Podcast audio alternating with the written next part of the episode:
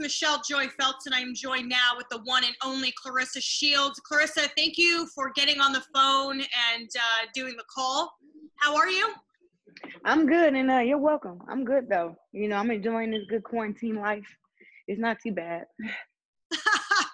Yeah, I, I've done, as I was just saying, it feels like boxers don't really – like this may not be anything too new for you guys, because when you're in camp training, you are a bit isolated and you're already, you know, not going out, you're not doing much, you're literally going to the gym and back to your house. So I imagine it's probably not too far off.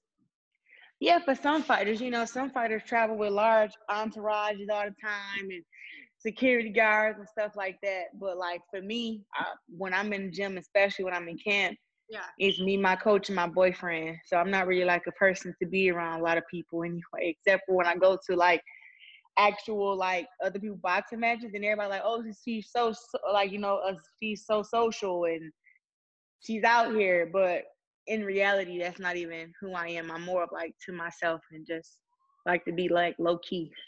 What's your, what was, be, or what has been your moment when you realized that we're really on a lockdown? Like mine was not being able to just, cause there's like this chiropractic place out here, and I like to just go, you can just walk in.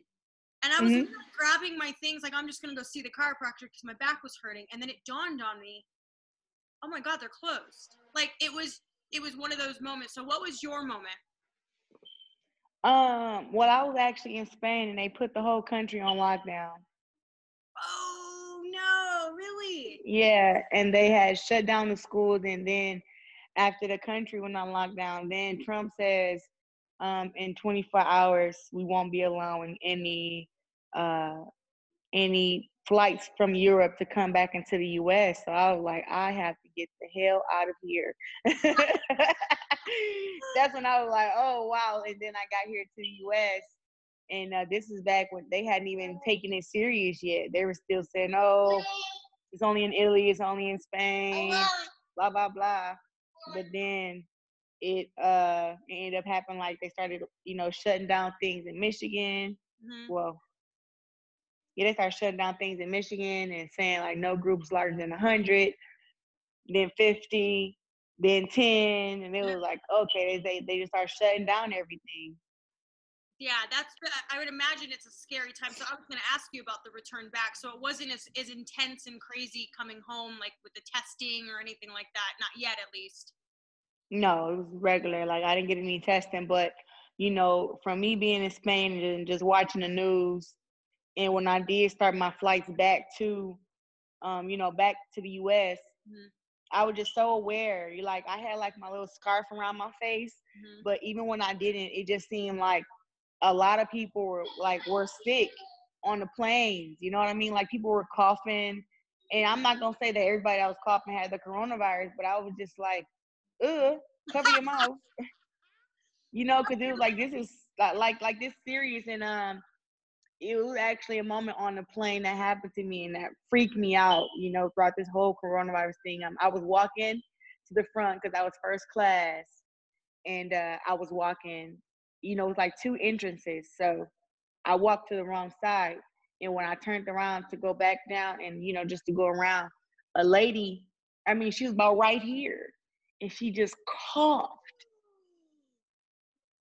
Oh. And, and I tell you, I've never, she looked at me crazy because I jumped back like this, and I was like, whoa, like I'm I'm trying to dodge invisible germs.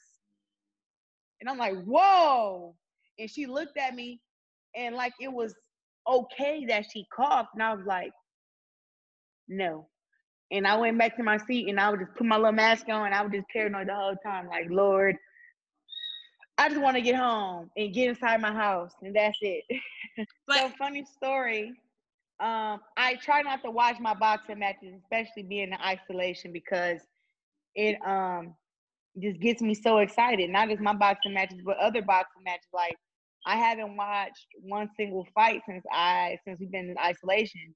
And uh, the other day, you know, was my anniversary of becoming an undisputed champ against Hammer. And everybody's sending me the link. Everybody's saying happy anniversary and all this other stuff. And I just made like a little post on Instagram and just left it there. Like, you know what, whatever. I don't want to get too much into it. But after, you know, like the link gets into you like so many times, I was like, ah, let me rewatch the fight with Hammer. And I rewatched the fight, and I just remember, like, I was actually sitting here on my beanbag, and I just remember, I think it was seventh, eighth round when I knocked the mouthpiece out. And I just jumped up like, yeah, don't ever talk shit to me, ever. And now everybody was like, yo, you good? I'm like, yeah, I'm sorry, I just got hyped, my bad. I was like, you weren't even there. You were just watching it on T V. That's cool. Exactly. So it was just like, yeah, no more watching boxing matches while in isolation, because I just was like, I went upstairs, started punching my boyfriend and stuff. Like, uh, yeah, you got something to say. And he just was like, dude, calm down. I'm just like, my bad, I'm tripping. You know what? I'm curious, like, you know, speaking of that, like when you're in the moment, right? When you're in the ring, you've just won. You've ha- you've made history in so many ways. Not only just as a woman in boxing, but boxing in general. Do you ever find that while you're in the moment, you don't really feel anything, or are you really in it in that moment? I try to be in those moments because um, my my one loss in amateurs is the only fight where I wasn't in that moment. Like, you know, where I kind of um, felt like everything was a routine and it wasn't, you know, every day is not the same. But when I was younger, I felt like, oh, it's just another fight. Mm-hmm. You know, and I was kind of getting in the ring, and before I knew it, like the bell was ringing for first round, and then the bell was ringing to end the round, and I would never know what happened in mm-hmm. in some of my fights because I was never in those moments. But the time I recall the most where I just wasn't in the moment, period, was the fight against Marshall. And uh, from that fight on, period, I always like, you know, have a conversation with myself, like, hey, you know how many hours you have till the fight. You know who you're fighting. You know where you're at. You know, you know what's on the line. And um, I'm always able to be in those moments and not think in the past and not think in the future, but just think about what's going on right now. Yeah. And um, I do that leading up to the ring. Like people say, what are you thinking when you go into the ring or when you're doing your ring walk? People know I dance, but right before the ring walk, I'm pacing back and forth. And I'm like, hey, Claressa, you know it's about to happen, right? And I'm like, yeah. And then they're like, what? And I'm like, I'm getting ready to go inside the ring and fight against, you know, my last fight, Ivana Habazin.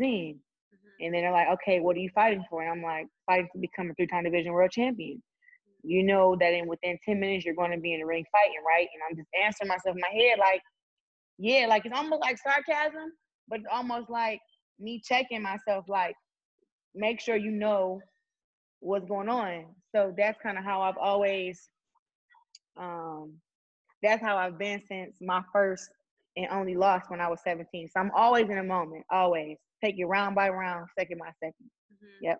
You said that you you spar men. Yeah, yeah. You feel like you're getting more from it. You're getting more from that sparring session. Like, I found that incredible. I had no idea you did that. Yeah, yeah. I've been doing that since, since I was younger. You know, my, my uh, coach, uh, Jason Crutchfield at the time, used to have us spar, and he would call them marathons. And that's basically round robin. And actually back in the day, even though it's a round robin, like you get in, you get out, everybody used to get out and I used to stay in all the time. I mean, I, I even think he has footage of where um, he put me in a corner and he had two guys punching at me.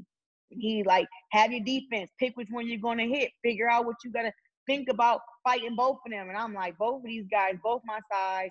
One was a little bit taller. They're both strong. One had a good uppercut. The other got a good freaking left hand. And I was in a, I was in a corner fighting damn near for my life against both of them. And and it didn't feel like I was fighting for my life. It felt like I had my moments. And I always felt like I always came out on top. And I'm like, if I can come out on top with two guys punching at me and figuring out who to punch, how to make this guy miss, and, and they're both trying to attack me at the same time, I know damn well, first of all, a guy boxing me one-on-one is going to be a problem, but especially for a female. Mm. And um, but my first boxing coach just used to put just put me through hell when I was a, a kid. And I was a hard worker, and I never complained about any of it because I knew uh, where it, where it would get me, you know. But that's when I knew I was passionate about boxing. You know, when the guys start getting up on me in the age of fifteen, sixteen, mm-hmm. and sparring.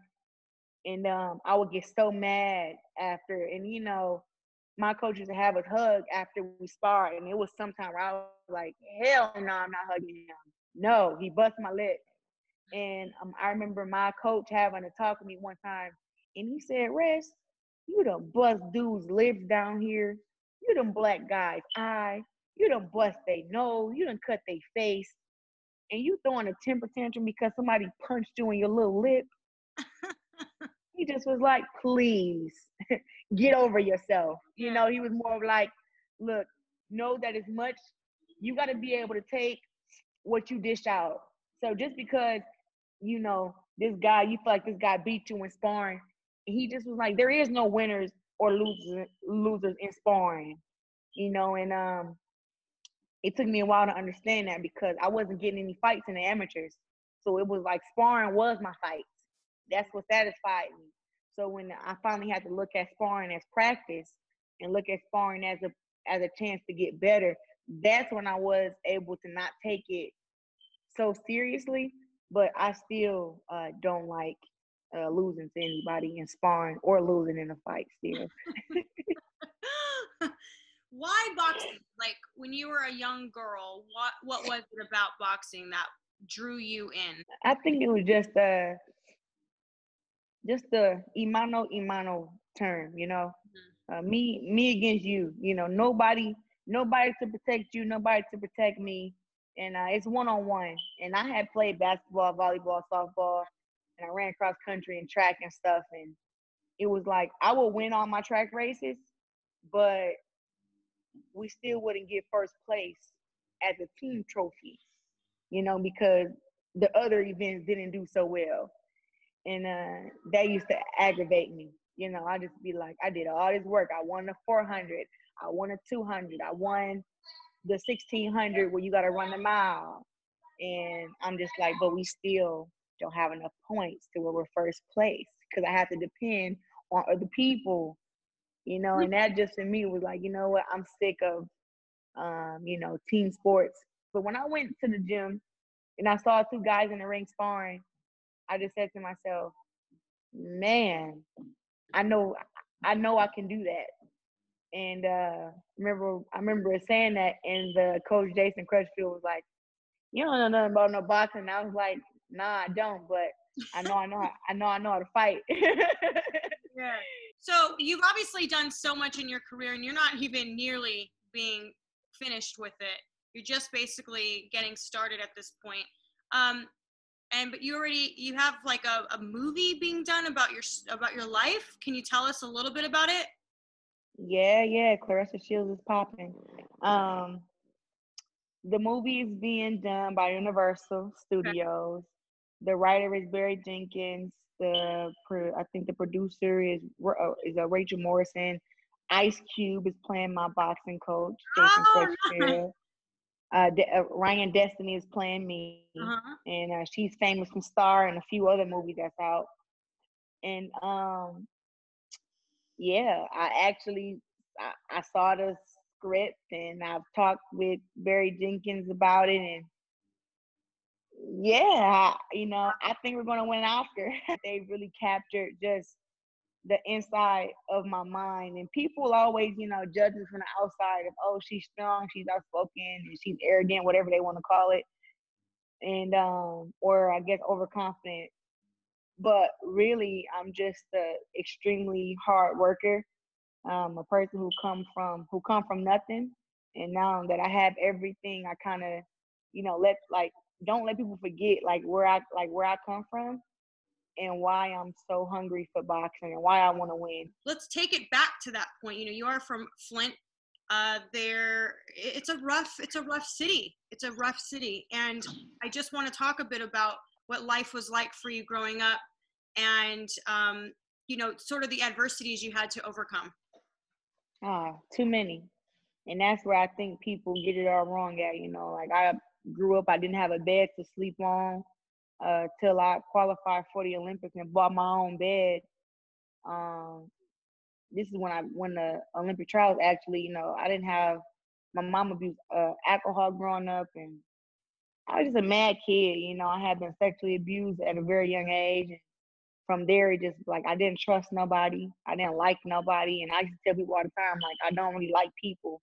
And people used to be like, what do you mean? I'm like, I don't like people. Like, I don't get what you don't understand about that. Mm-hmm. And, um, you know, just growing up and having eyes always on me, being a female fighter, um, I think my dream of boxing is what, my dream to become an Olympic champ is what made me focus on just boxing. And I focused on all the hardship that I was going through. You know, I would go to school and wouldn't have on any nice clothes. And, you know, some of my stuff would be dirty from the week before. And um, I, I really wasn't eating a lot. And uh, I, people would talk about my hair, talk about, you know, my clothes, talk about my shoes. And uh, the only time I, I ever got complimented on anything that was, you know, was me was when I was at the gym. You know, when I I would get judged for sweating a lot during a during a track practices, you know, from working hard. But then I would go to the boxing gym and have my coach just be like, "Yeah, you sweating, you working hard, good job, and you're learning this, you're learning very well." Just to be complimented and to be appreciated. So, um, you know, I just grew up without having a lot, and I think that. Uh, I just couldn't wait to get to, to get grown because I knew I would have to take care of myself, take care of my mom, take care of my family. And I just wanted money to do that. It, re- it wasn't really money for materialistic things, but I grew up without having a lot. And then, um, you know, I just remember being hungry all the time. And it wasn't just uh, hungry for food, but hungry for food, hungry to uh, for attention, hungry to be loved, hungry to be Uh, to, to feel important. And I never felt that growing up. And I felt it a little bit from my dad and my mom, you know, when she finally stopped being addicted to alcohol. And, you know, she would, you know, we would have our talks here and there. But um, my grandmother just the one that instilled so much in me, you know. Like, I was a big crybaby, and I, and I probably still am, but nobody knows that much. And um, my grandma just is where the hard exterior comes from.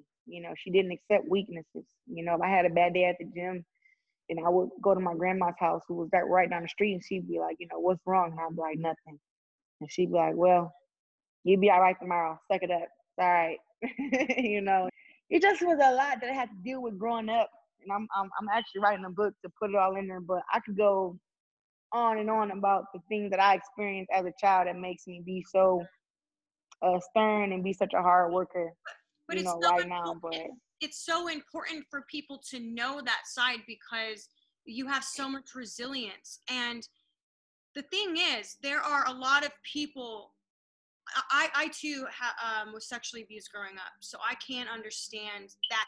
That in itself is mm-hmm. a really big battle. Like a lot comes with that. You know what I'm saying? To your relationships, mm-hmm. to your trust, to um. met your mental state. I mean, you're questioning everything and everyone, right? Their motives.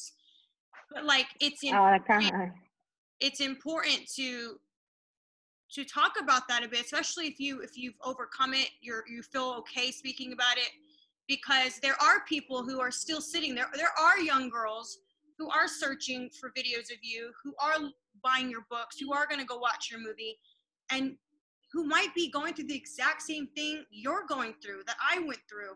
And if they could see that people have come out of it and done something from their lives, then you just saying that right now just inspired someone to be like, she did it, I can do it. It's not impossible to do it. Because as you know better than anybody, your environment is everything when it comes to like building self-esteem and that confidence.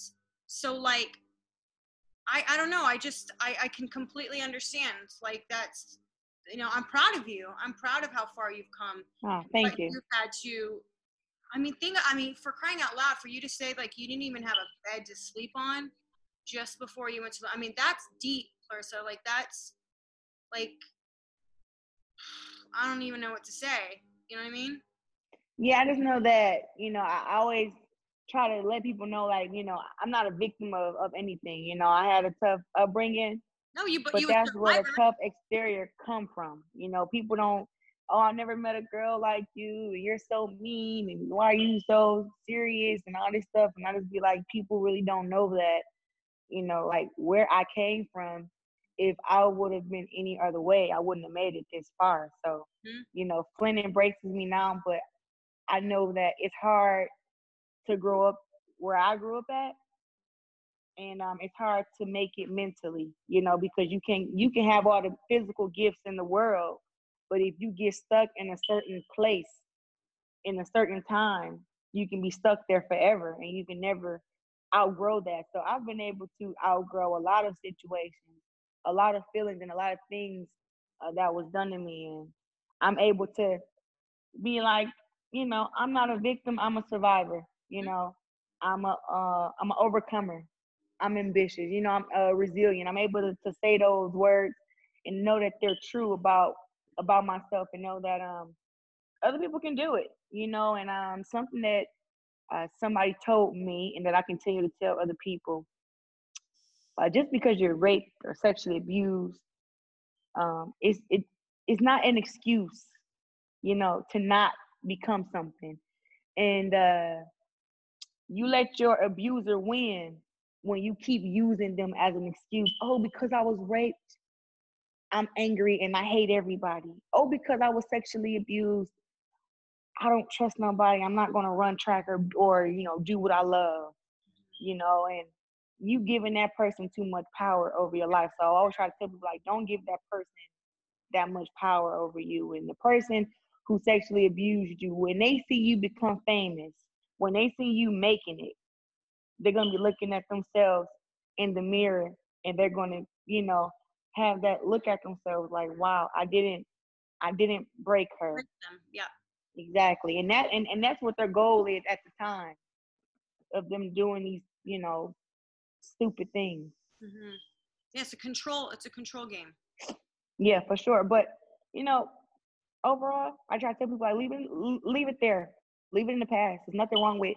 You can tell people that happened to you, but don't stay in that in that time space. You know, like, it happened to me. Um, I had to live with it. I dealt with it. I overcame it. Um, I'm blessed by the grace of God. You have to be willing, in order to become a survivor, you have to be willing to forgive them, even if they haven't asked for it. Yep, true. Yeah. True that. Because they ain't you're really forgiving them for yourself. You're not forgiving them for them. You're forgiving them for yourself. But I do, I do see, whereas now, you know, you're snappy, you're going to let someone have it if they say something to you. I totally get that, because I, a lot of times my friends say about me, they're like, damn, you're tough love. Like, they'll say something about, oh, my heart got broken. And I'm like, well, now you know he ain't the one. Let's move on. You know what I mean? Like, that's it.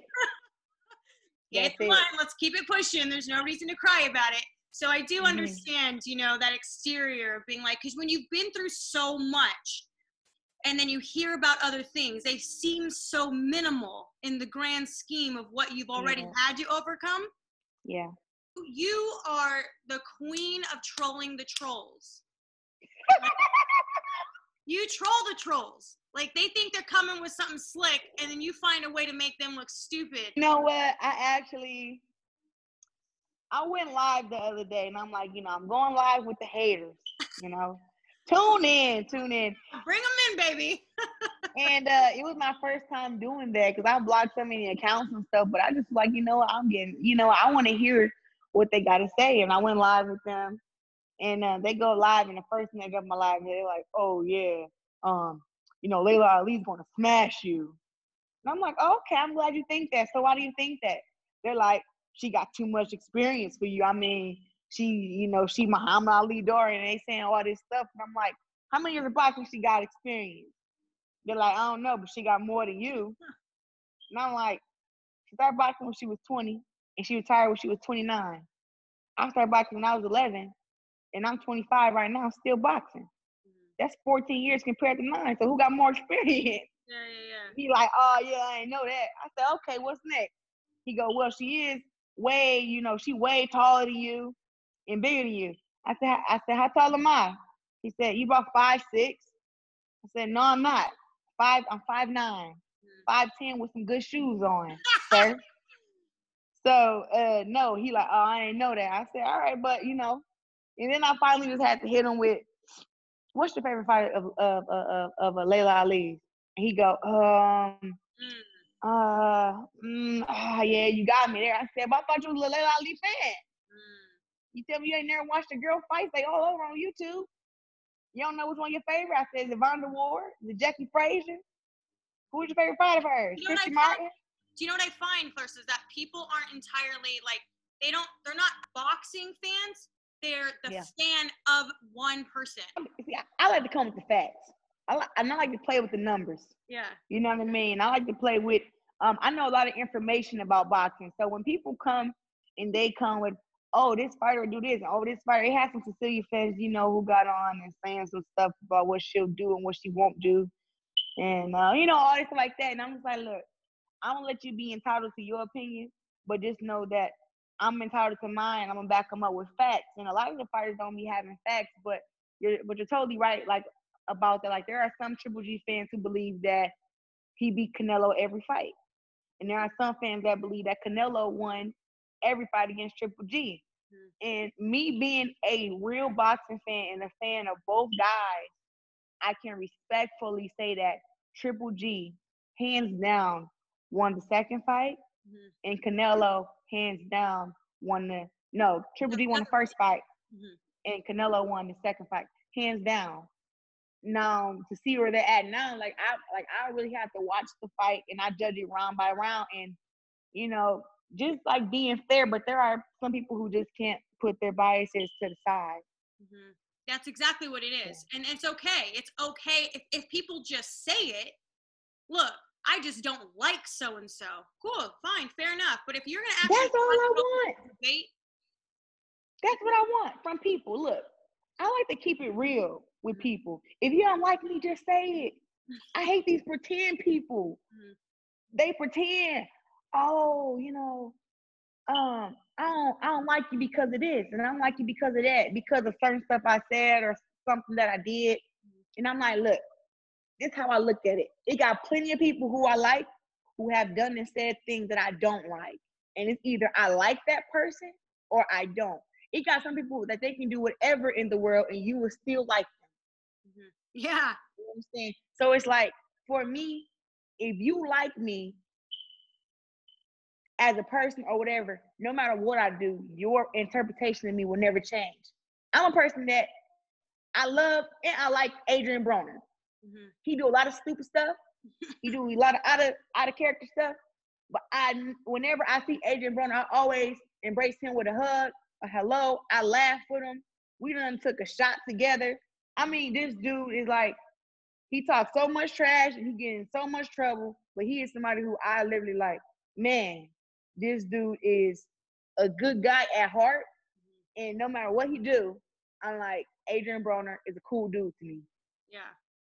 And that's just how I feel about people. Like, if you don't like me, don't like me. If you do, you do. But don't try to pick, oh, I liked you before you start calling yourself the GOAT. I liked you before you start calling out Laila Ali. I liked you before you start going up and down, the, up in the divisions fighting against the best girls. I liked you when you were just in one. People got all these stipulations. Yeah, yeah. And my thing is like, I don't care if you like me or not. Just pick one. That's all. That's it. Pick one. Yeah, just make up your mind already. I know. I get it. Please. It's, it's it's crazy, but it's true. Sometimes it's just not or even worth, you know, getting into arguments with people about stuff, especially when they're not even trying to listen. They already have their mind made up. Because it, it's one thing to have a, a debate because you're open to being wrong. Mm-hmm. A healthy debate means you might be wrong. You know what I'm saying? Yep. But if you're going into it like, no matter what I say, you wrong, then it's pointless. It's like it's like talking to a wall right there. Like, I just don't got time for it. You just, you got that that strength about you, though. Like, you just, you have that, it's water off a duck's ass sort of mentality. I've never heard that saying before, but it sounds cool as fuck. I've never heard that. You've said before that boxing is what I do, but it's not who I am. Who are you? How would you how would you describe yourself when they say, who is Claressa Shields? Well, I'm I'm actually still figuring that out, you know. Um, I've got a lot of interest in being a fitness trainer. Mm-hmm. I like to help people, mm-hmm. you know, help them stay motivated to work out, help them stay motivated to eat healthy, have a have a better life. And I really begin getting into that stuff on my on my Instagram and my YouTube channel that I just got up and running. Mm-hmm. And um, I've been loving it. I I go Instagram live, and I've been letting my fans come on. I have a, I have workouts, about a thirty minute workout for us. Click about six or seven different people, and I go live and do workouts with them. And um, just seeing everybody so happy to be working out and to be talking with me and to be losing weight at the same time and just learning. To me, that's something that I like. So I know that I like teaching people. I like motivating people. And um, I think overall, I'm just a strong person. You know, when I say, you know, boxing is what I do, but I'm a strong person. Um, Uh, independent person, a motivating person, and uh, just just a teacher. You know, I think that um, that's how I can sum it up right now. But overall, I'm a really, really good person. I'm way nicer than what people give me credit for. But boxing will always be the first thing that people think about when they think of me, because that's just is what I do. You know, but people get it confused because that's not who I am. And something I can say too, like, I'm very competitive, no matter what it is. So.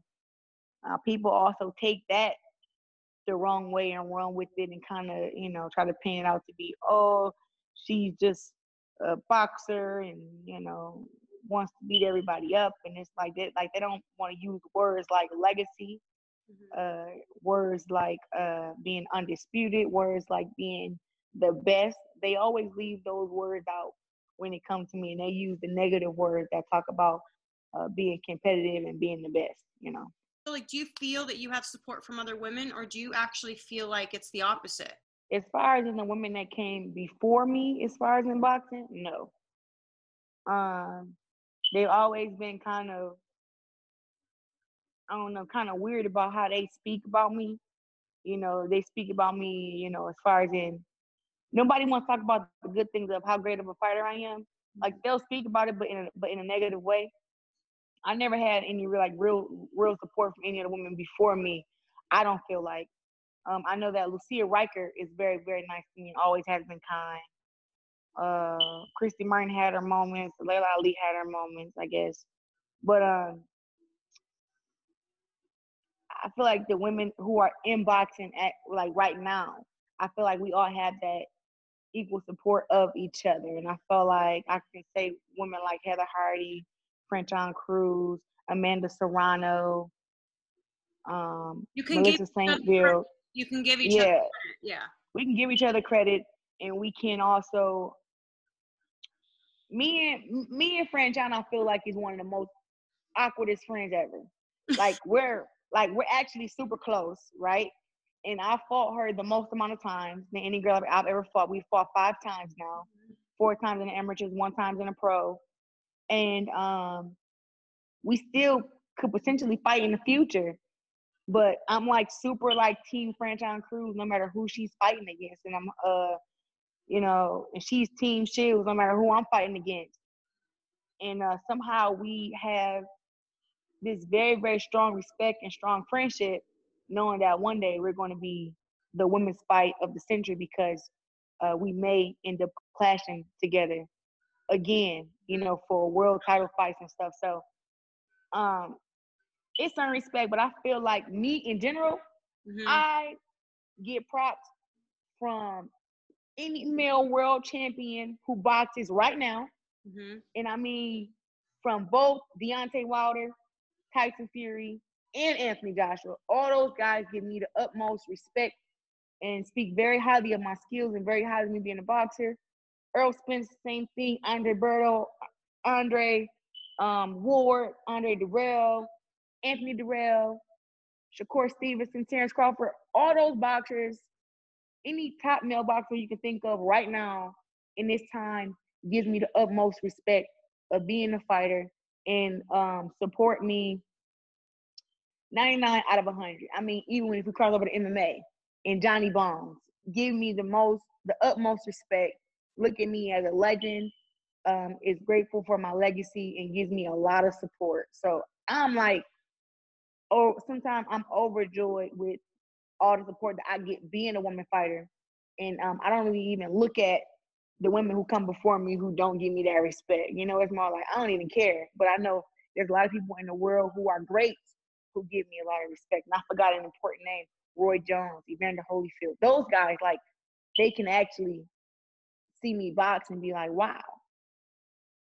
You know, and um, that's something that's been, like, super um, inspirational for me just in my career, being able to talk with those guys and fight in front of those guys. And, oh, Sugar Ray Leonard. I got so many people I can name. But just to be able to fight in front of them, and then after the fight, they come up and they talk to me like, you did one of my moves. You, you got a good jab. Your jab like mine. You got a hook like mine. And to hear that kind of stuff to me, it was like, so I guess I don't box like a girl. Cool. What's what's the deal? What's the status right now of the uh, Laila Ali situation? I know that a few, I saw an interview you had done like two weeks ago with T M Z Sports. You know, what's the status? Is there any any update? I seen Laila Ali on W B C boxing thing on Zoom. And of course, Mauricio asked her about, you know, me, you plug it up, me and her fighting and uh, all this other stuff. And then she goes on this whole little rant about how she would have to train and how she would have to get ready and how the money would have to be there and how she needed about a year of training and stuff like that. And um, I just kind of looked at it as a whole lot of excuses. And uh, for her to say that I'm not a talented fighter and I'm not really that good, for her to need a whole year to get ready, I feel like she just kind of using my name for clout and um, to stay relevant in the boxing world because it's popping right now for women's boxing. And I feel like she feels that she's somewhat entitled to that relevance and that attention because of her past, her being a boxer, her being Muhammad Ali's daughter. And uh, the truth is she's not, because respectfully, when it was her time, it was her time, nobody else's. And now that it's my time, it's my time and the other women's time who are boxing right now. So I've actually been like, some people like, I refuse to keep going on and on and on about it. Yeah. About her. You know, I wish her the best in whatever she got going on, so many of her businesses, you know, her cooking channel, her cooking book and everything. Do you think I just wish her the best with that. Is it realistic? Like, do you think that it's just something people should just get over and let's just move on to the next topic? Or do you really think that can be possible? Because I did hear, I don't know how true this is, but yeah. I did hear that she was asking somewhere around the range of five million dollars for the fight. Is that true? Yeah, yeah, that's true. Um, that's definitely true. But um, where where have you seen any? Have, when have you ever seen a woman boxer get paid a million dollars? You know, and that's where my whole thing is like, you have to make logical of the numbers and of, of the sense. And we don't know what, what, what, what women's boxing can do. I feel like we should just fight on pay per view, whatever the pay per view numbers are, mm-hmm. two hundred, three hundred, four hundred, five hundred thousand views, and we split that down the middle and go on about our day. And that's me being generous, because I can really say sixty forty because I'm the reigning champ. Mm-hmm. I'm the three-time division world champ, not her, right? But um, that's what I would do to make the fight happen. But um, is it realistic? Uh, sure. But in a way, it's not, because of just the excuses that I've heard, you know, about, you know, just this long rant of her age and her having to be in shape. And And then and then she says on the she says all that stuff, and then she says, well, regardless if I do have that stuff or if I don't train, I can still beat her. But mm-hmm. I have to have this, this, this, that, and that, and that, because I'm a very calculated person and all the other stuff. And you know, for me, it just was like, for me, honestly, I have bigger plans that I have going on right now. I'm gonna focus on the women who are actually not in retirement. And um you know, I would love to get a fight with Cecilia Brockes. Um, my next fight is against Marie Eve DeCare to become undisputed at one fifty-four pounds. I would love to fight against Hannah Gabriels again. Um, I would love to fight against Layla McCarter. I would love to fight against... What about M M A? M M A is definitely going to happen. Hmm. Yeah, it's definitely going to happen. I just can't put the timing on it because there's so much more stuff I want to do in boxing. Which is like, one day, it's like it's not really a lot of opportunities because you look at who you can fight and the girls turning you down and a whole bunch of other stuff. But then, you know, I look at how I can go from one fifty-four back up to one sixty-eight, possibly one seventy-five. And um, I just see, like, so many different, yeah. you know, fights and things that I can have. But I do want to try my luck in M M A. And I would love to go to one sixty-eight and, you know, have a nice little tussle with uh, Alejandra Jimenez. Mm-hmm. You know, even though she's a P E D user, you know, we'll have her get the drug test and everything, and I'm going there and beat her ass. Mm-hmm. You know, I'd love to do that. Um, I, of course, want to fight against Savannah Marshall whenever that fight, whenever they're ready for that fight. It's just so many things, you know, that I want to do. So, like, I can actually focus on the fighters right now. I don't have to. I'm going to make a million dollars without Laila Ali, you know, just in my own career, you know, and um, she can't say the same. She can't say the same about me. If she doesn't fight me, there aren't anybody going to be offering millions of dollars for her to come out of retirement and fight. Mm-hmm. Nobody's even going to, like, people are thinking about it now, but definitely, like, if she says, oh, I'm come out, come out of retirement, but I want to fight against Savannah Marshall, I want to fight against Franchon Crews, I want to fight against any other, other girls, mm-hmm. nobody's going to offer her a million, five million, nothing, mm-hmm. you know, and it's definitely not going to be pay-per-view, I don't think. So I'll make my I'll make my money in boxing without her, you know. So that's why I say I wish her luck in whatever she does. If, if the fight um, becomes real, that's really on, it's really all about her. Mm-hmm. At this point, it's really not me, because I'm the active fighter. I'm active. I'm fighting. So it's about her. So it's about what she do from now on. Not really about anything I say or do. She knows I want to fight her. Mm-hmm. Um, and that's it. She knows I want to fight her. She knows I will fight her. And now the ball's in her court. It's all about if she's going to spend that year of getting ready, if uh, she's actually going to make that coming out of retirement statement. And then people are going to see that she's actually being serious about us fighting, because a lot of people who are high up in business don't know if she's serious or not. Well, Claressa, I appreciate your time. It was nice talking to you. It's always great chatting with you. Yeah, same. Um, I can't wait to see how you cut all this up and what's yep. the headline for this one. It's going to be hilarious. No, I think I'm going to do three. I'm going to do one about your life story. It'll be two will be about the quarantine house, and three will be dating, dating talk between you and I. Okay. Easy work. Hey fans, it's Michelle Joy Phelps. If you haven't already subscribed to our YouTube channel, make sure you do so by clicking this icon right here, or else.